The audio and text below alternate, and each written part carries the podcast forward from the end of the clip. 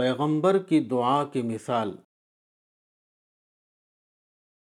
خدا کے تمام پیغمبروں نے اسم اعظم کے ساتھ دعائیں کی ہیں۔ مثلا، پیغمبر اسلام صلی اللہ علیہ وسلم نے غزوہ بدر کے موقع پر میدان جنگ کی طرف نگاہ ڈالی۔ تو آپ کو نظر آیا کہ طاقتور مشرق فوج کے مقابلے میں موحدین کی ایک کمزور فوج کھڑی ہوئی ہے، جو تعداد میں بھی کم ہے اور سامان حرب میں بھی کم۔ اس نابرابری کو دیکھ کر آپ کے جذبات میں ایک حیجان پیدا ہوا۔ آپ کمال عز کے ساتھ خدا کے سامنے زمین پر سجدے میں گر پڑے۔ اس وقت آپ کی زبان سے دعا کرتے ہوئے یہ الفاظ نکلے۔ اللہم ان تہلک هذه العصابت من اہل الاسلام لا تعبد فی الارض ابدا۔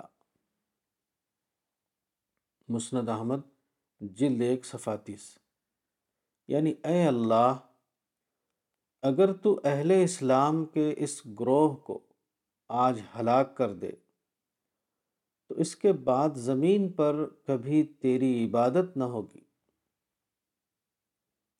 یہ دعا بھی اپنے ربانی جذبات کے اعتبار سے اس میں اعظم کے ساتھ کی جانے والی دعا تھی، جو کامل طور پر قبول ہوئی۔ کمزور گروہ نے خدا کی مدد سے طاقتور گروہ کو مکمل شکست دے دی۔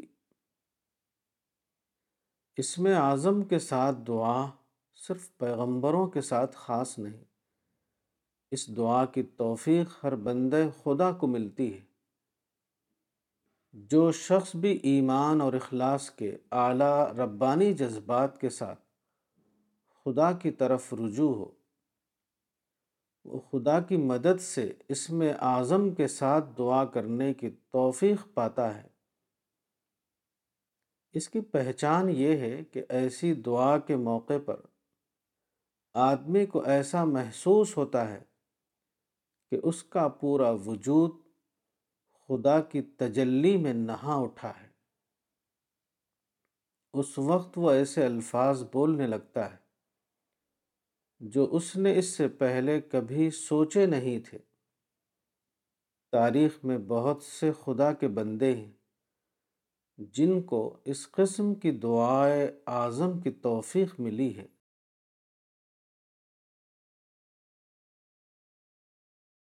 کتاب اسماء حسنہ مولانا وحید الدین خان، صفحہ نمبر اکتیس۔